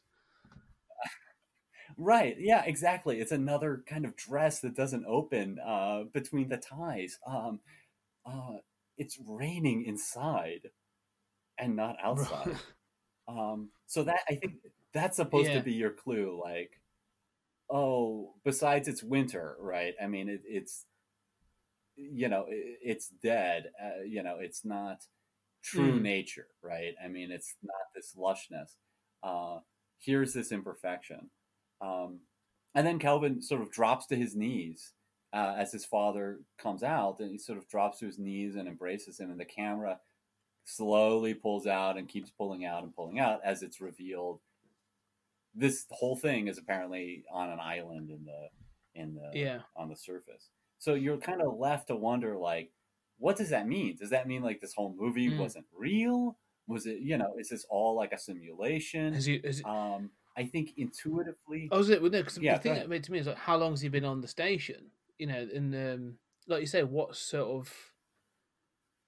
I, I sort of yeah, it was just bizarre to me. I was like you say, it made me question what had gone before, but I was very much like, okay, so what what does this mean for like Hari? So is Hari gonna an, another Hari gonna turn up on the island? Is it you know can Snaut and Sartorius now come down? Is it sort of it- yeah, it just I don't know. It, it left things open. I was Yeah. like, okay, Well- it was how even to this extent. Like, if they're made by neutrinos, like, okay, well, how is he going to get sustenance? How is he? Is he just a visit? Is he going to leave? It sort of yeah. It was um Well, so I think I figured this out. I mean, I think kind of like emotionally, we imagine that what hap- what has happened is that uh, Kelvin has gone down to the surface and he's kind of in this simulation, right?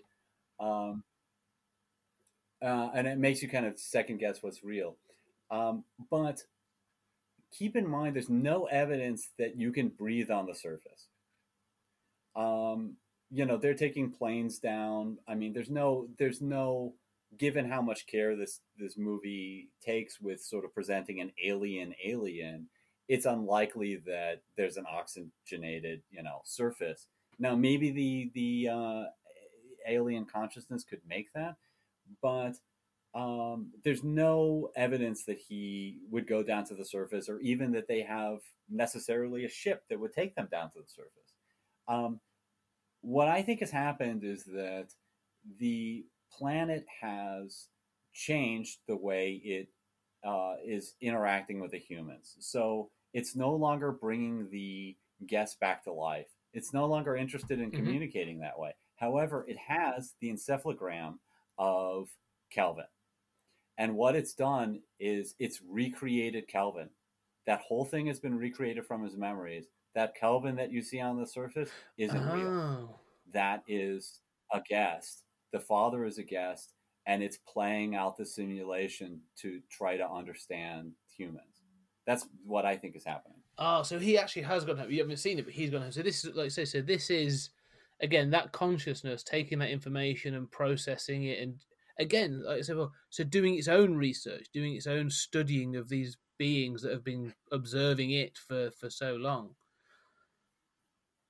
Yeah, that's this is what I think is happening in the end. Now, you know, I'm not. I have no authority, but I think I think that is what makes the most. yeah, that makes the most sense. That does make sense. Yeah. in yeah it's in like Hmm. stage three right like stage one was whatever it was doing before the guest and then there was this like guest stage after that that pilot went missing where it uh, was communicating through these guests um, who were kind of like learning more and now it's got that encephalogram it's changed and we're in stage three and stage three is like it's creating these little petri dishes uh, where it's watching you know these uh, replicants uh, interact in an imperfect environment. No, that, that, that, that that does make so thinking it back in my head that does make a lot of sense that so actually what you're doing is you're like I say you're not actually seeing Kelvin on his like a final thing you're actually seeing the story of the astronauts is over and that's it's, it's almost like um it's a planetary epilogue so you're almost getting an epilogue of like okay well their story's over he has gone home you know he's he's obviously a very different person now but and just so you know yeah, the planet of Solaris is now actually processing this information. It's now processing this story that sort of happened around it, uh, and and it's continuing its own research. I really like that. That makes a lot of sense. Yeah, that's that's that's my interpretation, and that's what I, I I think it makes more sense than I think the first time I saw it, I thought, oh, he must have gone down to Mm, the surface, that- that and was my- you know, he's he's living. yeah, that was my first. I watched it and I was like, I was like, why did he go down? Like, how did he know, like, you know, that he could survive down there and that sort of thing. So, but thinking about it that way, um, because again, it was one of those where I kept flicking back and I was thinking, have I missed, have I misread a, a subtitle? Have I, Yeah. have I missed something?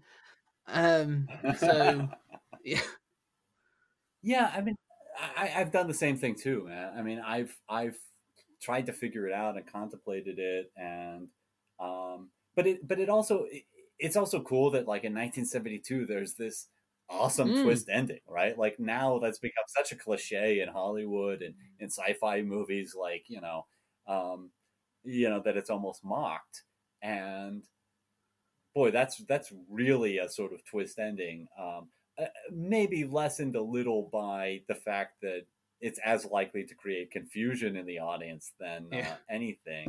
Um, but you know, we don't really know whether Kelvin has gone home. Um, you know, presumably he has, but is the Cal if if I'm right about this, and that's a duplicate Kelvin, just like it was a, a, a duplicate Hari, um, is that Kelvin on the surface? Mm. Right? I mean, it's like the replicant question. Yeah, like, because Kelvin's gonna- if we assume Kelvin goes back to Earth, he's going to Yeah. die, right? And there's going to be like copies of Kelvin, this planet. hypothetically living out these weird imperfect lives where it rains indoors, uh, uh, you know, and everything's winter and kind of dead. Uh, Because that's really important then. So it's, Yeah, had that encephalograms. planet. It's, it's actually obviously looking at everything that was in. That, was- to the idea was they took a look at basically a scan of or something of, of Chris Kelvin's brain and they fired it down at the planet using these sort of radioactive pulses. So it's getting all, all the information from his brain and it's playing these things, like I say, these little vignettes or sort of you know stage plays of his moments in his um, memory really or his experience and um, so this is obviously you know at some point there was this interaction with his father it happened at winter and all this other stuff. But again I, I like the fact that like you say that actually the story it goes back to this idea of observation and study and knowledge and all this other thing again of well the story doesn't end actually. Like we've seen we've seen chris kelvin's story and to be fair like before you've seen a glimpse of it you've there was berton's story you know. He saw these things he was ridiculed it looks like he was kicked out of the military or whatever and there was all these other scientists on this um, space station, and you've had the first iteration of the guests, and then the second iteration of the guests, and they've obviously all dwindled down, and you're not entirely sure why. Is it because of funding? Is it because people couldn't cope with having to deal with these guests?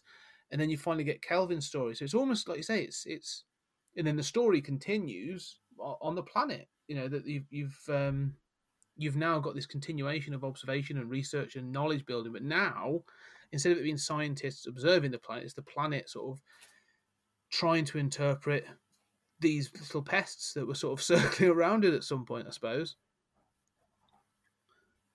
Yeah, and and I mean, it's possible that the planet will reach out again. I mean, it's possible that I mean they've talked about bombarding the planet with X-rays, and um, well, they they sent out X-rays, which is what triggered um, the difference between like stage Mm. one and stage two. But there's this kind of like doomsday protocol where if we can't understand it, who cares if we destroy it? That's debated that of bombarding the surface with radiation.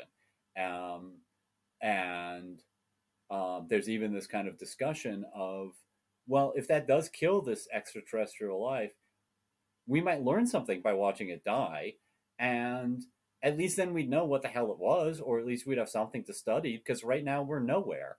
Um, so there is this kind of like idea that maybe science is potentially deadly. I mean, obviously, Hiroshima comes to mind, and this is 72, um, you know, nuclear war, but also, um, but also it suggests that we don't know what the Mm. next chapter is, right? I mean, the planet might reach out, you know, go through uh, a period and reach out again, or there might be uh, the scientists might decide, hell, let's bombard it, or uh, you know, the Earth government could, you know, make that decision for them and send new people out to say, like, look, Kelvin Yeah. failed, right? I mean, we can't get anything out of the Solaris station. Obviously, whatever's going on there is a is a not working, is a bust. Uh, eh, let's just bombard the planet. You know, let's let's see what happens. Um, so that might It- happen. Yeah, we it leaves know. it open to there's so much. There are, there is like more story to tell, which is the great thing I think when you get great science fiction. It's you know it's it's not always closed caption. There's obviously more you can do, and there's even you said about these sort of like you know there are mini stories that you could be telling actually within this story, like you know what's happening with behind the closed doors of Sartorius's quarters and laboratory, or what's going on with Yeah. Snaut and and you know other bits. So yeah, it, it, it does open up the world. Um, it's a it's weirdly a two-hour forty-six minute film, and yeah, it doesn't tell enough. Info- it doesn't tell enough story. uh, well, yeah, I mean, a- any movie that uh, has characters having a party in which one of them angrily reminds somebody else that Yeah. she's not real, Yeah. I think I'm in love with. you know, um, so I mean, I love you, man. You, I, I'm glad that you uh, that you saw this. Did I force you to endure um, extended pain? Um, you know, in, in watching 45 minutes of uh, uh, driving, and then this ambiguous ending. Oh. You know, with that doesn't make any sense. I will. I will be about thirty to forty minutes in. I was thinking like, what is this? I don't know where this is going. Like I've, I've because I watched like you know a trailer for for us. Like, well, what's it? The trailer was very much sort of obviously you know showed this bit was the space station. I'm like, and I said like I'm 40 minutes in and he's still on Earth. Like, and we're still at the cabin. So where what's going to happen? Um.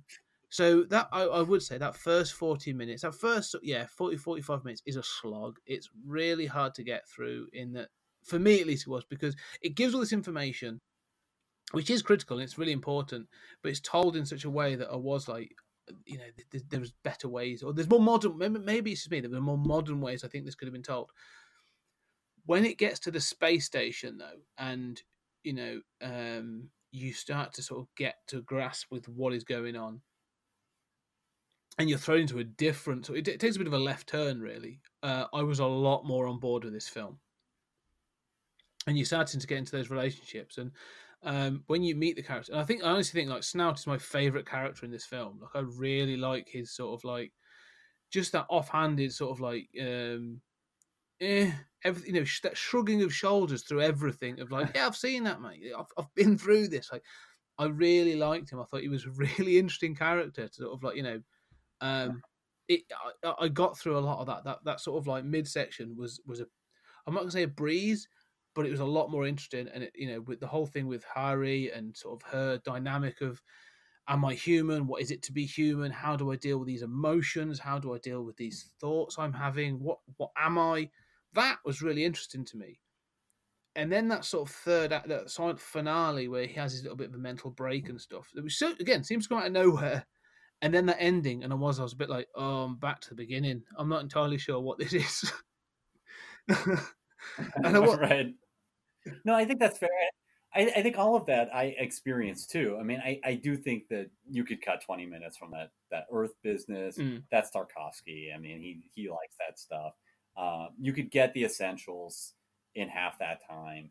Um, I do think the ending, that last whole business, I love the the ambiguous ending, but I think that the the ending, you know, with him getting sick and everything. I mean, I I want to see Yeah. Hari die. Um, there are some things that, like, even just the travel to the space station is so Yeah. is so lame. Um, you know, I want, and this is why I could kind of see that you would want to remake this. I mean, this movie um, is uh, just lionized. I mean, it is revered, um, and I think it's revered because of the replicant thing, because of the alien, alien. Uh, you know, there's a lot to revere here, but you can see the limits. I mean, the space station looks like you had an unlimited budget. It Yeah. is amazing, but the rocket, you know, is okay, and the journey to the space station is not good, and Well, you know, um, not showing Hari. there's I so much stuff that- there's, there's there's stuff it is it's there's stuff they've done on screen in camera which is really good like you say the i liked the the first the moment you see the space station you know the reveal of it as he sort of arrives is really good. It looked great. And they've clearly put a lot of money into a lot of effort into that that very short shot and i think that's very impressive. And then you, you have shots of the actual ocean and they've done some incredibly interesting things with colors and um, they did it with the oil being poured into waters and all this other stuff to get these like really unique alien looking liquid um, shots and I love that. I thought that was amazing because I was, I was really that sort of thing really fascinates me because I'm like, okay, how are they? I was like, how are they going to have this ocean not just look like they've put a blue filter over a picture of the ocean, you know? And they didn't. They've actually done something interesting. So I was like, oh, that's really cool. So I was really into that. But then you say like key moments to the plot are just sort of like, yeah, it happened off screen. Don't, ignore that. Don't worry about it. It happened off screen, and you, I feel a little bit cheated. Um, but then I sort of I, I knew obviously this came out was obviously filmed in sort of um 70 71 around that sort of early seven you know, very early 70s Russia was in a very interesting place at that point you know you had um I can't pronounce his bloody name Brezhnev um was the um Brezhnev that's it was the was the, was the, was at the you know the top of the tree. They- they just he was actually starting to clamp down on liberal thought and all this other stuff and so the eh, the film industry was was really just starting to pull back and start go back to that sort of like almost Stalinistic approach. So th- a lot of the stuff it got away with it was actually is more it's more interesting that it got away with what it got away with than what is missing. So again, it's quite a feat. It's quite an interesting feat, Yeah. really. Well, I think that you know, like even the fact that Hari's death occurs off screen. I mean, I think that is for me the more unforgivable thing Mm. because I care about her. I mean, she's the character, despite her not being real, quote unquote. I I love the replicants, right? I mean, I I, I, I hate humans. We see this over and over. I, I'm always on the side of the aliens. I'm always on the side of the. I'm on the side of the Terminators in Terminator. Okay, I mean, I never side with the humans, but um, you know, so emotionally, it hurts that we don't get to see that. And but on the other hand, that would have been such a melodramatic scene, or it risked being. And this is such a muted movie in which a lot of what you're shown and not shown is interesting. So I mean, you know, I mean, they could have done like a weird teleporter thing of Mm. like ah and disappear. You know, they could have done something like that. But I don't know. I mean, I find it ultimately it's an artistic choice of what you're shown and not, and I can I can I can live with it. I, I think it's a respectable choice. Um, I, I don't think that it's just a limitation of the movie, but um, there are choices that I would make differently. Yeah, and I think say some of it's obviously down to budget. I think, like you say, again, this comes down to the fact saying like that. Obviously, the director isn't actually that interested in the technology. Like he doesn't actually care how she was destroyed. More the fact of like, what does that mean for the character? So I can see that you know he's doing that for a reason. Um, but yeah, no, it, it is interesting. Is it a film I'll go back to? Um,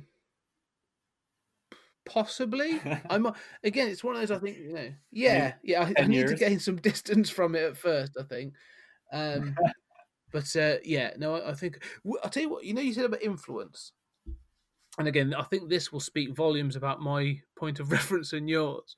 Um, when I watched this, there were several. There were two things that jumped to my mind as as being a sort of um, uh, the something that was clearly influenced by this. And I, I- did think about Blade Runner and the Replicant, so I'm glad I'm, I'm glad you mentioned that. Um, but to me, weirdly, I was a I, I, my my first thought went a little bit to Event Horizon, um, a 1990s horror sci-fi film with Sam Neill in. Um, in this notion of something going off into space, being incredibly alien, and then us having to understand what it's trying to trying to tell us or trying to do, and it being so sort of far removed from our point of reference. Granted, in that it's more about a hellscape than you know, like a sci-fi uh, tristy on the human condition. Um, and you know, we we may get there one day. Right. uh, You know, we may not. Um, but the other one, weirdly, was again after sort of thinking about it, it, it took my mind to an episode of Red Dwarf uh, called Back to Reality.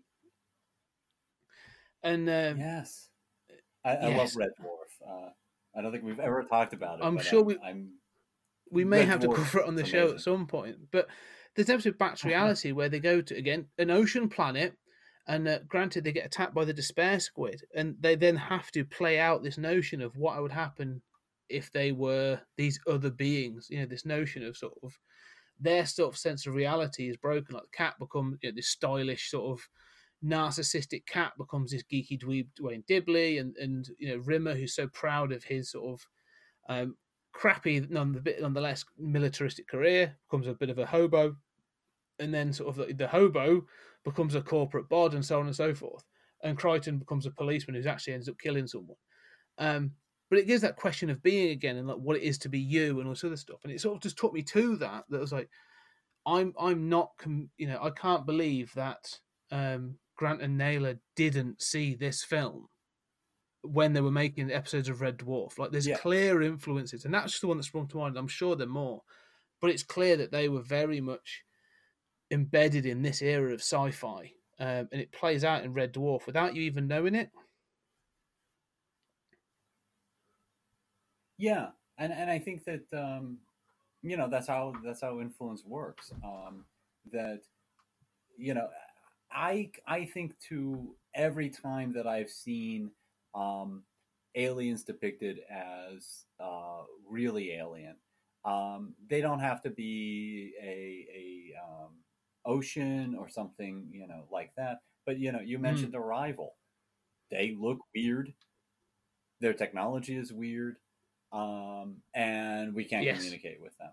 Now, that's not as alien as this, but that whole idea is grounded in Solaris. And as a science fiction writer, I think that, you know, one of the things that irritates me the most is even if you have your aliens look like humans, maybe they're bipeds, whatever, the idea that they have the same Mm. morality as 20th or 21st century, you know, not just humans, but Yeah, yeah. Westerners, right? Like, you know, they're like, we respect the individual on this planet.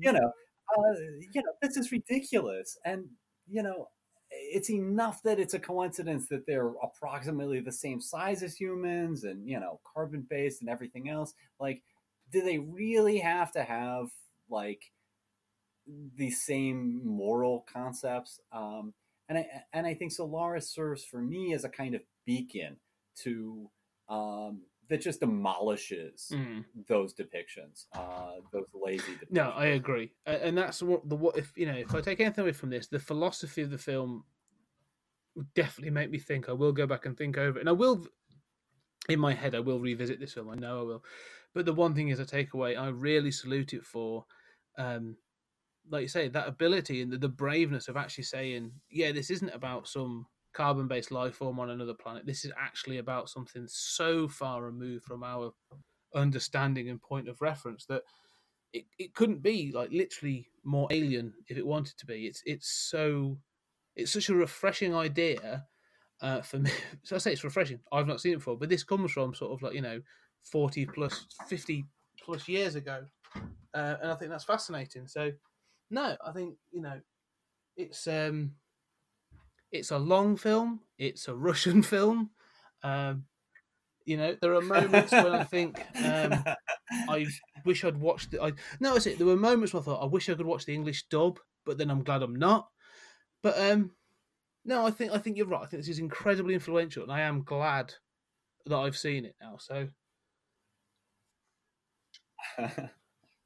well, um, uh, next time we will have uh, enough of this uh, hoity-toity uh, Russian intellectual shite. Yeah. yes, Um, we'll, we'll, have uh, yes. George so we are. We're and going to be moving on to from, yeah from from really sort of um from yeah from sort of a real intellectual sort of I mean, th- th- this, let's just look at how long this pod, this podcast has gone. Really, I think how much there is to talk about this. Um, to yeah to what a lot of people deem as the film that you know is the story of their childhood. Uh, you know, in a in a, a galaxy and lo- a galaxy long time ago, far far away. Uh, we're going to be talking about Star Wars. Now, should say the Star Wars or Star Wars: A New Hope or Episode Six, whatever you want to call it. Episode Four, sorry, episode so whatever you want to call it. We're going to be talking about Star Wars, that, that one. Um, and I think it's going to be an interesting conversation because,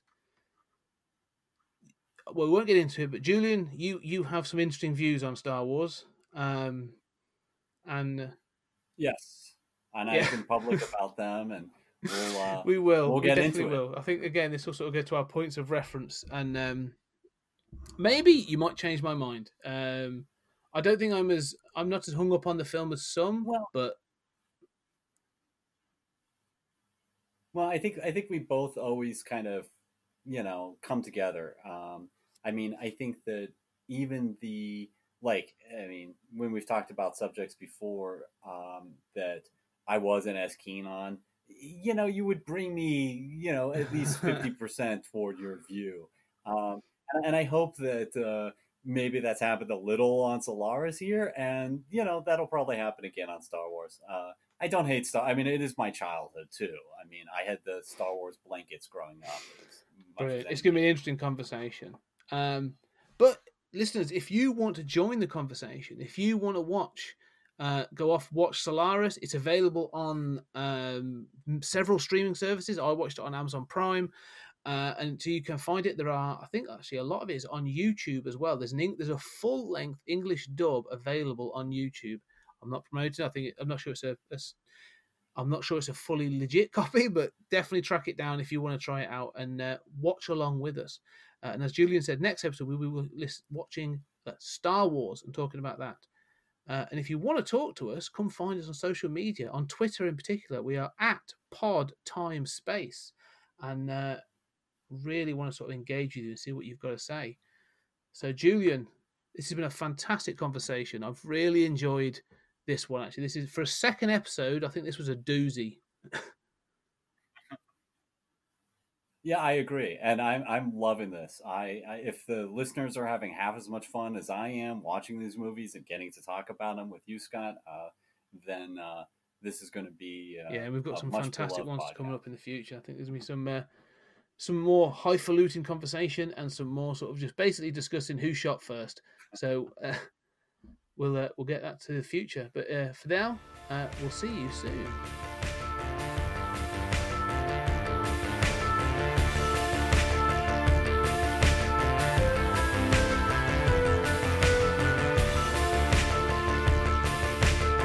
There's something very important I forgot to tell you. What?